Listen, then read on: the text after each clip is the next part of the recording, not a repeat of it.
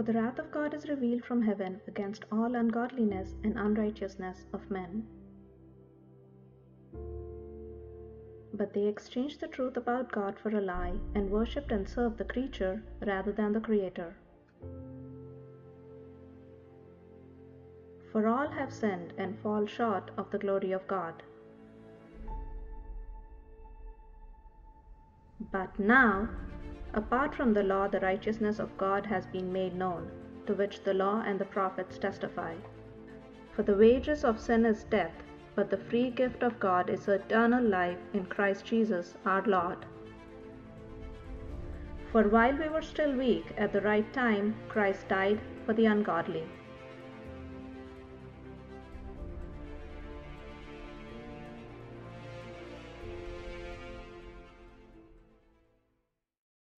Good to be with you this morning in our study through Romans. I grew up here in New Jersey, and part of the uh, public school system here in this state is that uh, each year in English class, we would have to read at least one Shakespearean play. If you've ever read the uh, play Macbeth, then perhaps you remember this particular scene uh, where the main character, Macbeth, commits murder. Uh, he kills another uh, character named Duncan, and right afterwards, while he's got the blood of the murder still on his hands, he begins to panic and uh, he, he, brings the murder weapon over to his wife, and uh, that's when he shows her what he has done. And uh, his wife says to him these famous words Go get some water and wash this filthy witness from your hand. Uh, but that's not good enough because Macbeth uh, is starting to feel the evil. He's, he's, he's starting to understand the gravity of what he has done wrong. He's starting to understand that he has killed another human being, and uh, he's overwhelmed with the guilt that's coming upon him. And that's when he cries out in desperation uh, this line Will all great Neptune's ocean wash this blood clean from my hand? No. This my hand will rather turn the multitude of seas to the color of blood from green to red. In other words, there's not enough water out in all of the ocean to wash the stain of this sin off of my soul. Which leads us to ask a very important question this morning, and it's this What do you do with your guilt? That's a really good question. I think everybody wrestles with that question. Now, they may not always wrestle with it in those terms, but they wrestle with it. There are things that we have all done in the past, and uh, we, we are just kind of ashamed of those things that we've done. Like there's that thing you did when you were younger, there's that thing you did back in college, there's that thing you did with the money. And, and you kind of hope that nobody ever asks you about that, and uh, maybe nobody even knows about that. But here's the problem you know. You know. And so there's this, this, you know, there's this guilt, and it's kind of like, uh, you know, you try not to think about it, you try to forget about it, uh, but the thing is, you can't forget about it, right? Unless you have amnesia, it's just all still always right there. Now, don't get me wrong. There's mistakes that we, we make, and we look back on those, and we even maybe laugh about, and and uh, you go, yeah, look what I did. I was so young and dumb, and uh, it's not a big deal. It's even funny. But then, then there's other things that we've done that are not funny, right? They're never going to be funny. And so we, we, we just, we know that the only word to describe the, that is, is sinful. And, and it's like this weight we carry around. It's like this cloud that we're always living underneath of. And we're back to this question, you know, what do I do with my, with my guilt? You know, as a pastor, I found that even Christians wrestle with this question on the screen. Even Christians who know about the gospel of Jesus Christ, who know about the forgiveness that we talked about in our message last week and his salvation, they still wrestle with this feeling. Even though they've heard about the Lord, they, they still think, is, is there a way I could get rid of this feeling, though? Is there a way somehow I could just like wash my hands of it and say, it's done, it's finished, it's clean? Is there any way that I could get this huge load of guilt off of my shoulders. Is that possible? Well, ladies and gentlemen, the answer to that gigantic, nagging question is in our text for today. Join me in Romans chapter 4. Remember, the context here uh, is that we're entering now into the second major doctrinal uh, section of the book of Romans. Where, remember, in the first section, Paul has talked about justification in terms of this question why do I need it? Now he's going to shift gears and he's going to talk about a different question in terms of justification. The question here is how do I get it? And here in chapter 4, we're going to look at this very important doctrine. It's the doctrine that Martin Luther once called the article on which the church stands or falls. We're talking, of course, about the doctrine of justification by faith alone. It's a doctrine which is both crucial and controversial. Now, to understand this passage, there's going to be three different parts to the message today. We're going to examine that word justification, we're going to, we're going to examine those two words by faith, and then we're going to examine that one little word alone. Now, let me say up front that uh, today's message is pretty theologically deep, and, and some of you will just like dig that and love that. And then uh, others of you who are kind of unfamiliar with some of the terms here might feel a little overwhelmed with some of the theology. But let me just encourage you to hang in there and trust me because we're going somewhere with this message. And I promise I won't let you down. Uh, and, and I promise you that we're not going to look at this doctrine today from, from a cold legal theology that doesn't have much practical benefit in our lives. Instead, we're going to look at something that has a very spiritually profound impact. Before we begin, let's pray together. Heavenly Father, we thank you for preserving this text for us as we journey through the book of Romans. Every week we're humbled by your call on our lives, and we thank you so much for all that you're teaching us, especially the teacher. And now, today, we ask that what we know not, would you teach us? And what we have not, would you give us? And what we are not, would you make us? For the glory of your beautiful name, for Christ and his reputation, we pray. Amen. Let me start with Romans chapter 4, verse 1. Paul introduces this section with a question. The question is designed for him to invite his readers to reason with him about the greatest figure in all of Israel, Abraham. Verse 1. What, shall we, what then shall we say? That Abraham, our forefather according to the flesh, discovered in this matter? Question mark. Paul's going to tackle this question here of how we are justified by asking a different question well, how was Abraham justified? Now, there was a popular view in Paul's day that you need to be aware of, and the popular view uh, taught that Abraham was actually justified by his works. Abraham was known as like Mr. Obedience. Now, those are my words. Let me just read you the words of the rabbis in those days. It says this Abraham was perfect in all his deeds with the Lord and well pleasing in righteousness all the days of his life. And so the Jewish reader who's familiar with this interpretation of Abraham is looking at this and going, hey, thanks anyway, Paul, for that nice theology lesson, but I don't really need it. After all, I have the way of Abraham. And then Paul critiques that way of thinking. Look at verse 2 and 3. If in fact Abraham was justified by works, he had something to boast about, but not before God. What does Scripture say? Abraham believed God, and it was credited to him as righteousness. Here we see that Paul quotes Genesis chapter 15 and verse 6. I find it fascinating when the Bible quotes the Bible, right? Because it's kind of like an inspired interpretation of that text. The context back then was when God had given an unconditional, unilateral, covenantal promise to Abraham. And God basically took Abraham outside and said, Look up and see all the stars and count them if you can. Just like you see all those stars, so shall your descendants be. And then the text says, And Abraham believed God, and it was credited to him as righteousness.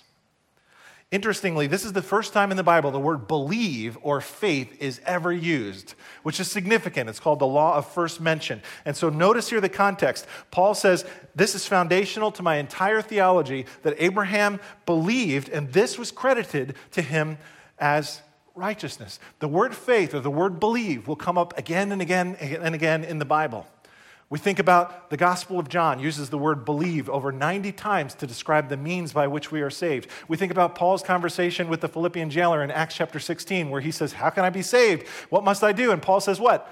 Believe on the Lord Jesus Christ and you will be saved." And so notice what Paul is doing here with this word believe or this word faith.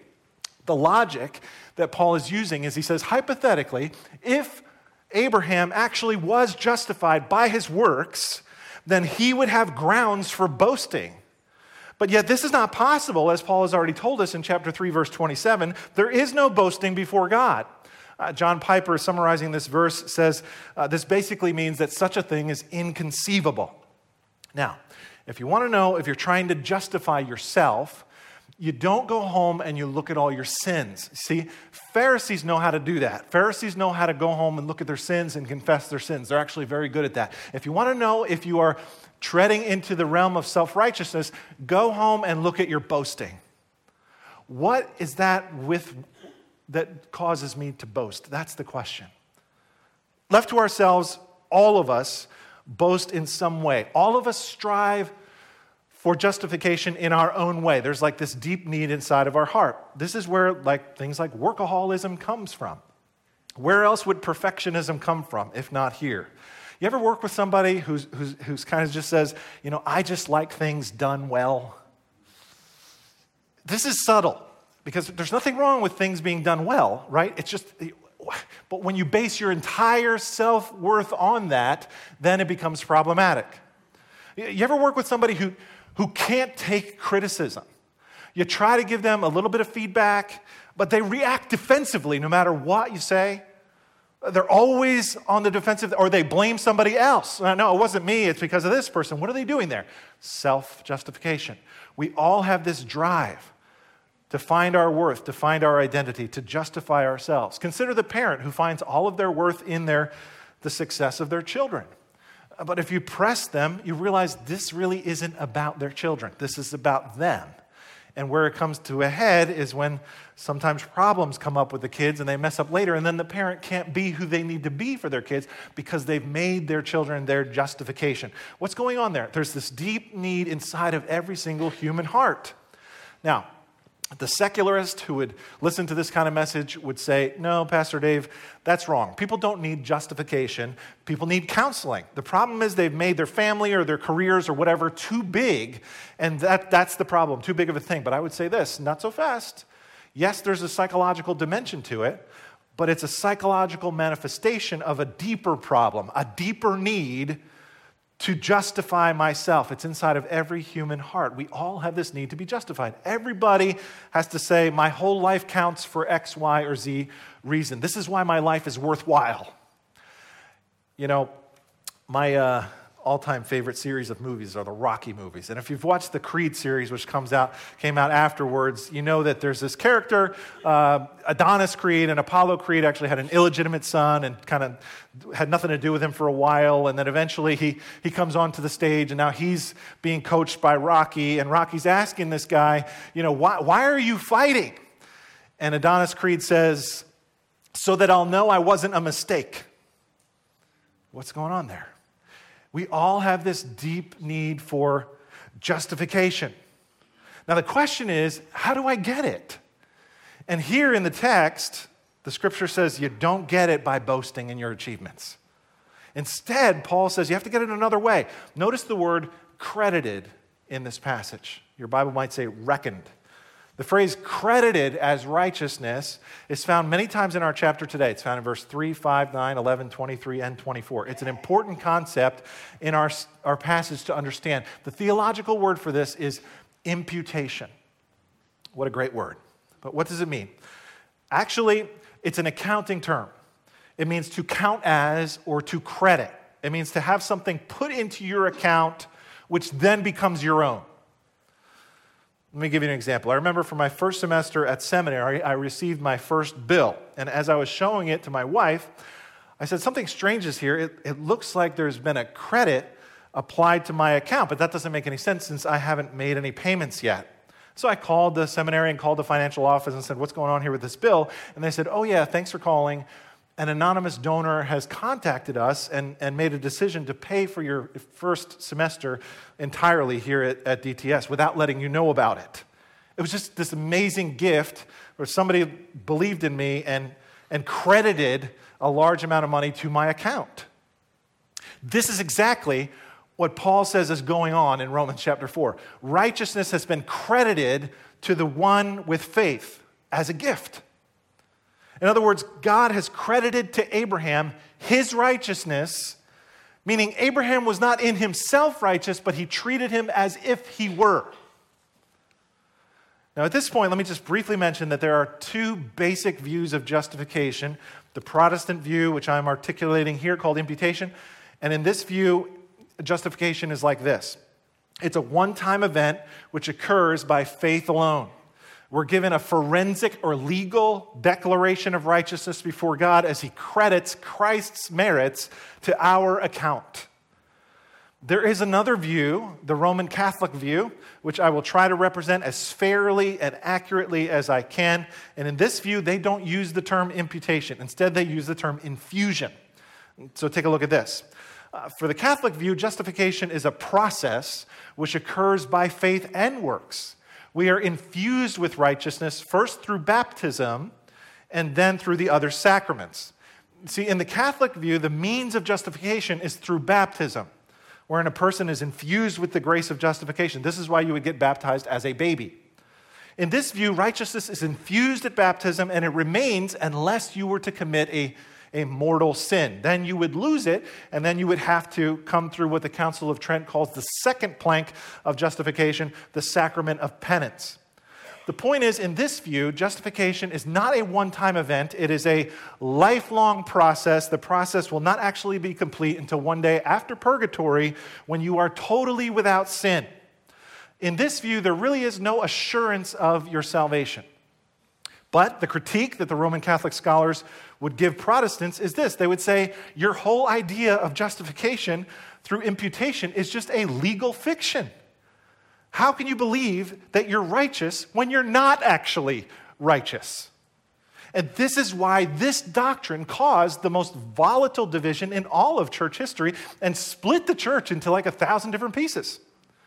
Now, some people ask, well, was all that controversy worth it? I mean, to be honest with you, church, I've wondered that too. Is this really worth dividing over?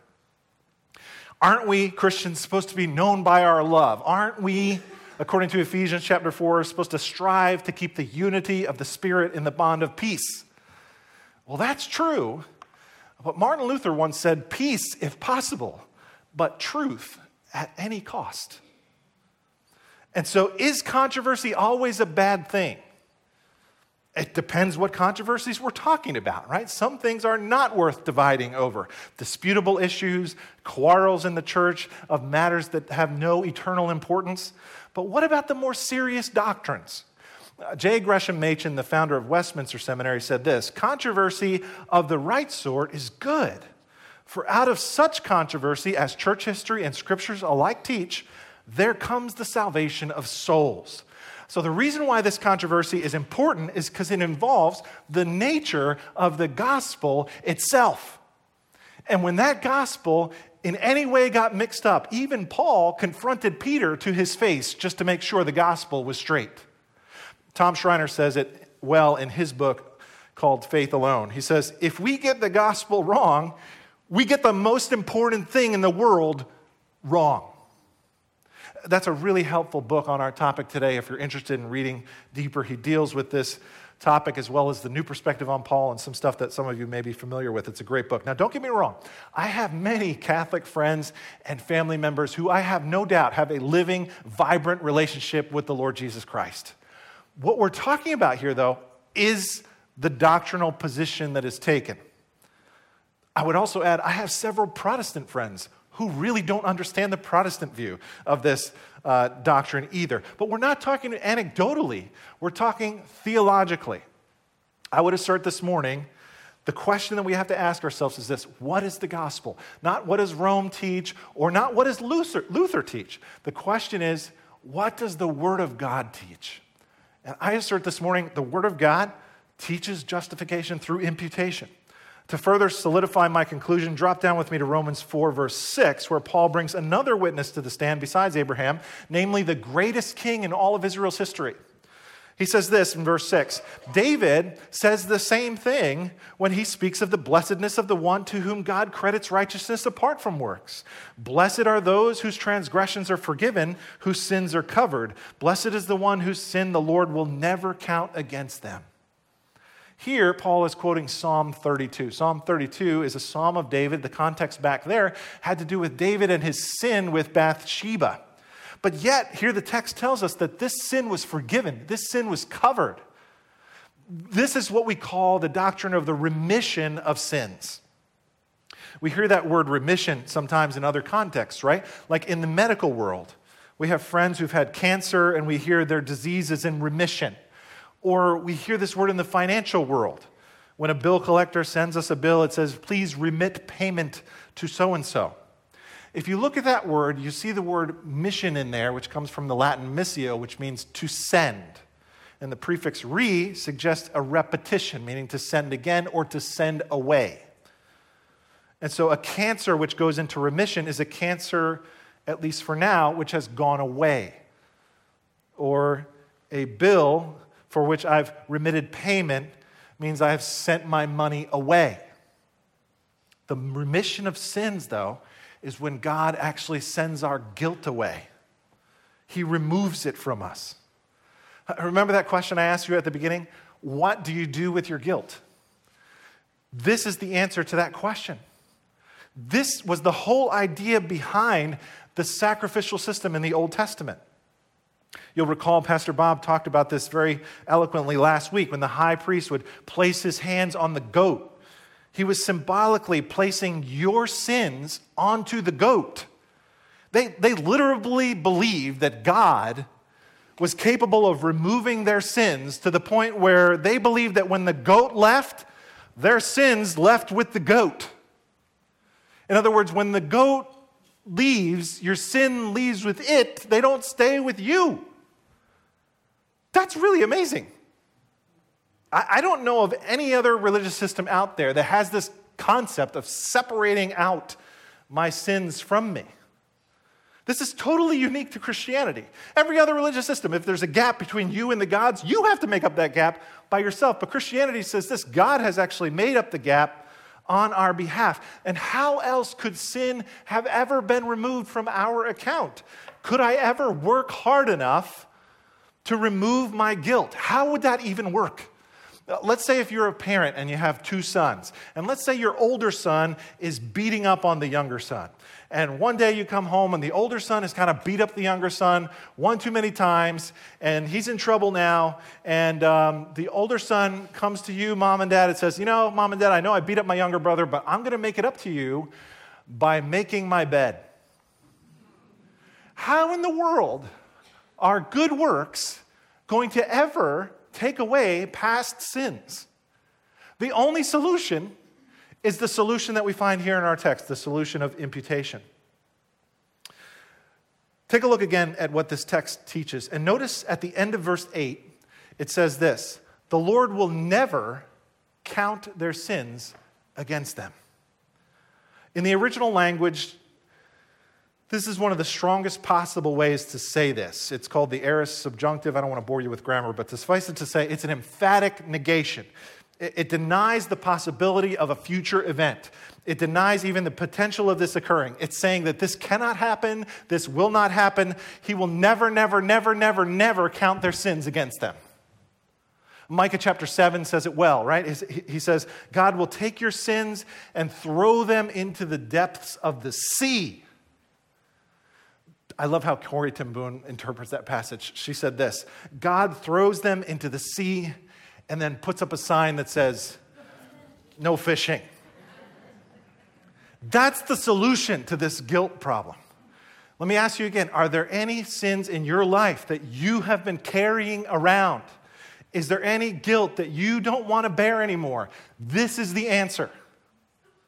Now, here's the million dollar question Who is the blessed man of Psalm 32, quoted in Romans 4 8. Now, at this point, the Catholic theologian would say the man here who has been forgiven is the man David. You can read about this in Robert Sungenis' book, Not by Faith Alone. He says that, you know, David was the person that's forgiven because David was forgiven after his repentance, after his display of penance, which is the Catholic understanding of good works. But the Protestant would say, no, no, no, no, not so fast. This is not an individualistic interpretation of Psalm 32. It's corporate. Remember, it says, Blessed are those whose transgressions are forgiven. Uh, Dr. James White says in his book, The God Who Justifies, the blessed man in Paul's context is the believer, the one who has, having given up all hope of personal righteousness, has put his or her faith and trust in the God who justifies the ungodly. This one, he says, is imputed a perfect righteousness, his or her sins having been borne substitution. Man, I cannot say that word. This is the second service. Substitutionarily, there we go, by Christ on the cross. This is the blessed man.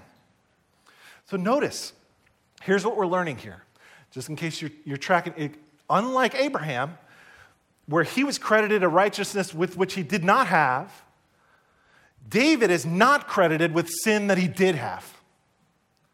Do you see that? We learn from Abraham that God added something to the account that wasn't there. And we learn from David that God took away something from his account that was there. That's imputation. That's justification. In other words, there's a double sided imputation going on here. On the one hand, there's the removal of sin, the remission of sin. Secondly, there's the addition of righteousness. And the scripture says, those who have faith, you and me, can experience both of these great blessings as gifts of God's grace. 2 Corinthians chapter 5 says it well. He made him who knew no sin to be sin on our behalf, so that we might become the righteousness of God in him. Look at that verse carefully. He, meaning God the Father, made him, meaning God the Son, sin. In what sense? Only in one sense. In the sense that he was treating him and punishing him for the sins of the whole world. He was treating the Son as if he lived your life and my life. So that now, when he looks at the cross, he sees you. And when he looks at you, he sees Jesus Christ. Visualize, if you will, in accounting terms, two ledgers. On the one side of the ledger is a list of you and all of your sins. And on the other side of the ledger is a list of the righteousness of Jesus Christ. Justification says, I get to exchange my ledger for his by faith. That's good news. That's the basic meaning of this word. Now, the next question we have to ask is how do we apply justification to us personally? Which leads us to the second movement today, those two words, by faith. Notice that little word by. What does that mean? The reformers said that is the instrumental cause of justification. Just like a carpenter uses an instrument, a hammer, to do his job, the instrument that causes our justification they said, was faith. For this, look back at Romans chapter 4, verses 4 and 5, where Paul offers a contrast. He says, Now to the one who works, wages are not credited as a gift, but as an obligation. However, to the one who does not work, but trusts God who justifies the ungodly, their faith is credited as righteousness. Notice the contrast. The person in verse 4 is 180 degrees opposite from the person in verse 5. The person in verse 4 is the one who works. The person in verse 5 is the one who does not work. Couldn't be any more different, black and white. See the difference? And to the one who works, he says they get wages. They don't get a gift, they're an obligation, they're a remuneration. Right? You don't work all week, get your paycheck, and then walk up to your boss going, Oh, thank you so much for this gift of mercy, love, and grace. No, no, you earn that. That's your paycheck, that's wages. But notice the contrast with verse 5. It says, However, to the one who does not work, but trusts God, or the one who believes this is the polar opposite of the one who works, right? So there's, there's faith on the one hand and works on the other. The one with faith doesn't come with works. There's no bargain, there's no offer, there's no bribe, there's nothing but empty hands of faith here. All they know is bankruptcy and helpless dependence. And to that one, the one with faith, Paul says they are credited with righteousness, nothing to do with works. After all, this occurs while they are ungodly. Amazing. Amazing. Now, at this point in Romans chapter 4, Paul addresses two key crucial areas in the balance of our text. For the sake of time, I'm not going to read all those verses. You should read them at home, but let me summarize for you. The two key issues here and points of confusion in the Jewish faith, which we've already studied in Romans, are number one, circumcision, and number two, the law. The Jews taught that the way you get to heaven was to be circumcised and to keep the law. And Paul deals with both of those topics with respect to Abraham. First, he asks whether Abraham's faith in God's promises predates circumcision. Look at verse 10. He asks regarding his righteousness, which had been credited, under what circumstances was it credited? Was it after he was circumcised or before? It was not after, but before. Abraham was declared righteous in Genesis chapter 15. God gave him the sign of circumcision in Genesis chapter 17. And so the point is, circumcision came after Abraham was already justified. That's really important. And then Paul addresses the issue of the law next. With regards to the law, he says this in verse 13 It was not through the law that Abraham and his offspring received the promise that he would be the heir of the whole world, but through the righteousness that comes by faith. In other words, the law came later, way after Abraham was justified. The law came through Moses.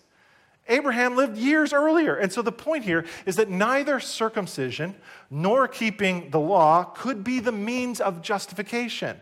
Why? Because Abraham's righteousness came from his faith. And his faith occurred way before either one of those two things existed. James White gives a helpful illustration in his book. He says this like a key that only fits a particular lock, so faith is the sole key that matches the lock of grace. One can attempt to get, to the key, get the key of works and law into the lock of grace all day long, but you'll be there jiggling the handle till kingdom come. It doesn't fit the lock, it will never work. Why? Because the law places the burden on the one who's working, whereas grace places the burden on the one who made the promise. Man, that's good. I'm preaching way better than you're listening right now. Let's, let's, let's say this together. The law places the burden on the one who is working, whereas grace places the burden on the one who made the promise. Man, that's good news. One way leads to you do this, you do that. The other way leads to God did this and God did that. One way is man centered, the other way is God centered. Now, in the court of law in legal proceedings when a witness is called to support one of the parties but when they speak actually when they speak and actually end up supporting the opposite position that person is called a hostile witness ladies and gentlemen abraham has become a hostile witness the Jewish leaders thought Abraham was going to be a great example of justification by works. But in actuality, he's the perfect example that anyone can obtain salvation through faith alone. We're saved by grace alone, through faith alone, in Christ alone, to the glory of God alone. Which leads us to movement three that little word, alone. At this point, I just want to answer an objection. People look at this doctrine and they go, faith alone? What about works? What about James chapter 2? It says, faith without works is dead. Now, there are some who misread Paul's theology of justification here and think that it supports a sinful lifestyle. In other words, if we're saved by faith alone, why bother with good works? I guess I'm good, right? So now I can do whatever I want to do. This is called the heresy of antinomianism. Nothing could be further from Paul's way of thinking. Paul is not saying works are unimportant. Works are extremely important, they're extremely valuable, they're even necessary to prove that you do have saving faith the reformers would say faith will immediately, necessarily, and inevitably produce good fruit. But John Owen would say it this way We are justified by faith alone, but not by a faith that is alone. If a, if a true faith is there, it's alive, it's vital. This is what James is talking about, not a dead faith. That kind of faith is not really real. Tim Keller says in his book on Romans, quote, a Christian is one who stops working to be saved, not one who stops working. Uh, people would criticize Luther for this doctrine by, of justification by faith alone all the time. They would say, Luther, you can't teach this, man. If, if you teach this, people will just do whatever they please. And Luther said, That's right. Now, what pleases you? See, if regeneration has truly happened, then my heart has been changed so that the God that I once rebelled against and hated, I now love. And the sin that I once loved, I now hate. Justification is, is there because there's been a regeneration inside of my heart, and God has made me come alive to the things of heaven. So, saving faith is a faith which has transformed the heart to want to please God and do good works. But those works, though important, are never meritorious toward my salvation. Tom Schreiner says it this way quote, the faith that saves leads to works but works themselves aren't the ground of the justification. Rather, they function as evidence of the salvation that is already ours. Now, let me just say this as a caveat. Protestants, I'm sorry to say, have often slandered the Roman Catholic Church by oversimplifying this issue. And they say things like Protestants believe we're justified by faith, Catholics believe we're justified by works. There's no need for the work of Christ. That is pure slander. The Catholic Church has always taught that faith in Christ was absolutely necessary for salvation. The fundamental question was this on the basis of whose righteousness does God declare anyone just? That's the question. And the Protestants said it's on the basis of Christ alone. Our faith is the means by which we lay hold of Christ. It's not even that the faith is somehow a work that we do. Rather, the faith is just connecting myself to Jesus Christ. My faith unites me to Him. Think of it like a train, if you will. Let's say salvation is like this train. When we accept Christ, we're one of those train cars that lines up behind the engine. The, the engine, the front there is Jesus Christ. We are one of the cars following behind. And the link that keeps us connected there is our faith. That's how we think about faith and justification. Now, in order to guard against any of these misunderstandings about what faith is and what faith isn't, the reformers actually took time to describe in detail the nature of true saving faith. They said, What is faith? Does it mean just, you know, paying homage and saluting the flag to the right thing? Is that really all that faith is? And they said, No, no, no, no.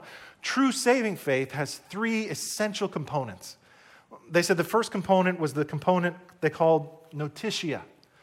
Notitia is about information, it's about knowledge. This is where we get our word taking notes. It's about content. Do you know the faith? It might seem obvious, but today we're surrounded by biblical illiteracy. We don't know what we believe. Reminds me of the funny story about the guy who was asked about his faith, and they said, What do you believe? And he said, Well, I believe what my church believes. He said, What, do you, what does your church believe? He said, My church believes what I believe. they said, What do you both believe? He said, We both believe the same thing. we must know what we believe. Sometimes people, you hear people say, well, it doesn't matter really what you believe as long as you're sincere. Right? That is the biggest lie that's been propagated today. What if someone's about to jump off the bridge and they think, I sincerely believe I can fly if I jump off the bridge? Believing doesn't make it so. We must believe rightly. That's notitia. The second component of saving faith, they said, is called assensus. This is the word that they use to assent or, or for agreement. It's not just that you know the content, right? Even the demons believe and shudder. It's that we assent with our hearts that this is true. In our passage today, Abraham is a great example of this. Abraham was not justified for believing in God, he was justified for believing God. He had assensus. And then the third and final component of saving faith they called fiducia. Fiducia is about a personal trust and a personal reliance. Now, we all live with fiducia in something, we all trust in something. The question is, what is my faith in? What am I depending on? What am I really trusting in? Saving faith is the beginning of one kind of trust and the ending of another. It's a leaving of trusting in myself and a beginning of trusting in Christ. It's a trust transfer, if you will. Let me illustrate. If you've ever been to the circus and seen the trapeze, it's pretty amazing. Now, there are two types of actors in the trapeze there's the flyers. These are the little guys, right? They weigh a buck 10, buck 20, and they're flying all over the place. Everybody thinks the flyers are the stars of the show. They're, they're you know, flipping all, they're amazing. But then there's the catchers. The catchers are typically the bigger guys, the guys or, or girls who, who, the flyers, they, they hope they have really dry hands, right? They hope that that rosin is working that day when they, when they fling up in the air, right? Now, even though everybody thinks the flyers are the stars of the show, I'm guessing that to the flyers, the catchers are the stars of the show. What do you think? So we have two actors, right? But there's three parts to this drama, if you will. First, the flyer must let go. If the flyer doesn't let go, there's no show. I don't know about you, but this is the hardest part for me. Let go. But if the flyer doesn't let go, there's no trapeze. Then after the flyer lets go, he has to wait and wait and wait. Now, I don't know about you, but I hate waiting. This is the flyer. He's waiting. And if the catcher doesn't get him, he's in trouble. And so this, that's the third part, right? The, the flyer gets caught. Three parts let go, wait, get caught. If you go home and read the rest of Romans 4 or you read the story of Abraham in the book of Genesis, you're going to see the three parts to this story again and again and again. When God goes, okay, Abraham, let go. Trust me. Now wait. And then he does. And every single time, God catches him. Let go, wait, get caught. That's saving faith. And that's not just Abraham, and that's not just David, and that's not just the Apostle Paul. This kind of saving faith is for you and me. So let me ask you, church, are we ready to let go? Are we ready to let go of our own good works, our own resume, our own reputation? Are we ready to wait? Are we ready to get caught?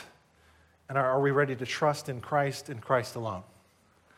That's the message of Romans 4. Is this a cold legal doctrine with no practical benefits to our lives, though? I assert this morning the answer is absolutely not. Let me ask you this question Is there anywhere in your life where you've been trying to justify yourself?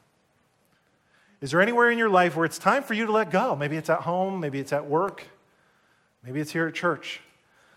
What would it look like for you to truly embrace the doctrine of justification by faith alone in your heart of hearts?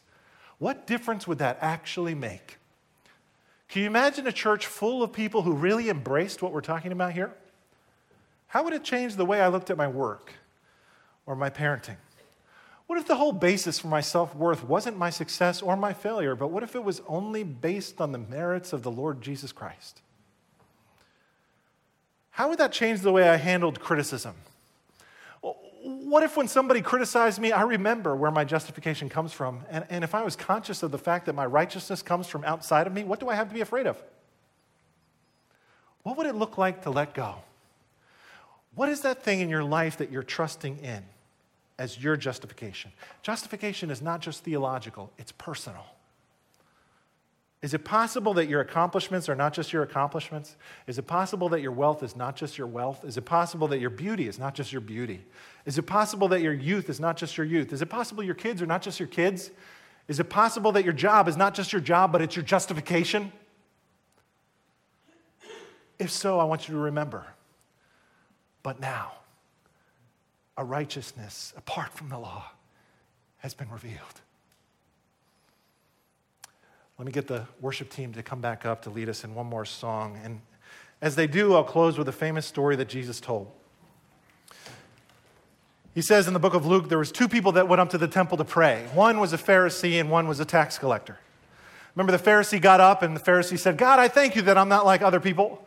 I'm, I'm thankful that I'm not like those sinners. I'm thankful that I'm not like those tax collectors, those people at Millington Baptist Church. You've seen them. I'm so thankful that I'm not like those people." I tithe all I have and I, I give and serve to the, to the kingdom. I, I thank you that I'm such a good person. And then the tax collector got up and he, he just hung his head down and beat his press, breast and, and he said this Lord, have mercy on me, a sinner. And then Jesus says this I tell you the truth that this man, rather than the other, went home justified before God.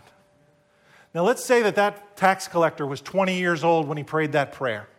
And let's say for the next 60 years, he was 80 years old. For the next 60 years, he was full of good works. He served the Lord, he, he, he joined his church, and he, he served God faithfully for the next 60 years, and now he's 80 years old. When he comes to his 80th birthday, ladies and gentlemen, he would still have to pray that same prayer Lord, have mercy on me, a sinner. Why? Because when we speak about justification by faith alone, really that's just shorthand for saying we're justified by Christ alone. We say, Nothing in my hands I bring, simply to thy cross I cling. Naked I come to thee for dress, helpless I look to thee for grace. Foul I to the fountain fly. Wash me, Savior, or I die. Let's pray. Oh, Heavenly Father, we thank you for this good news. We thank you for reminding us of this great truth that we can find our identity not in our performance, but in yours. Not in our victory, but in yours not in our strength, but in yours. And today we are reminded of, about how refreshing the good news of justification by faith alone really is and how practical it is. And so, God, we confess today the ways in which we find our justification outside of you. And we commit again that we find in you all of our worth, all of our identity, and all of our righteousness. And we thank you for this great gospel and this great salvation. And we give you praise and we worship you in the mighty name of our Lord and Savior and our all in all, Jesus Christ. Amen.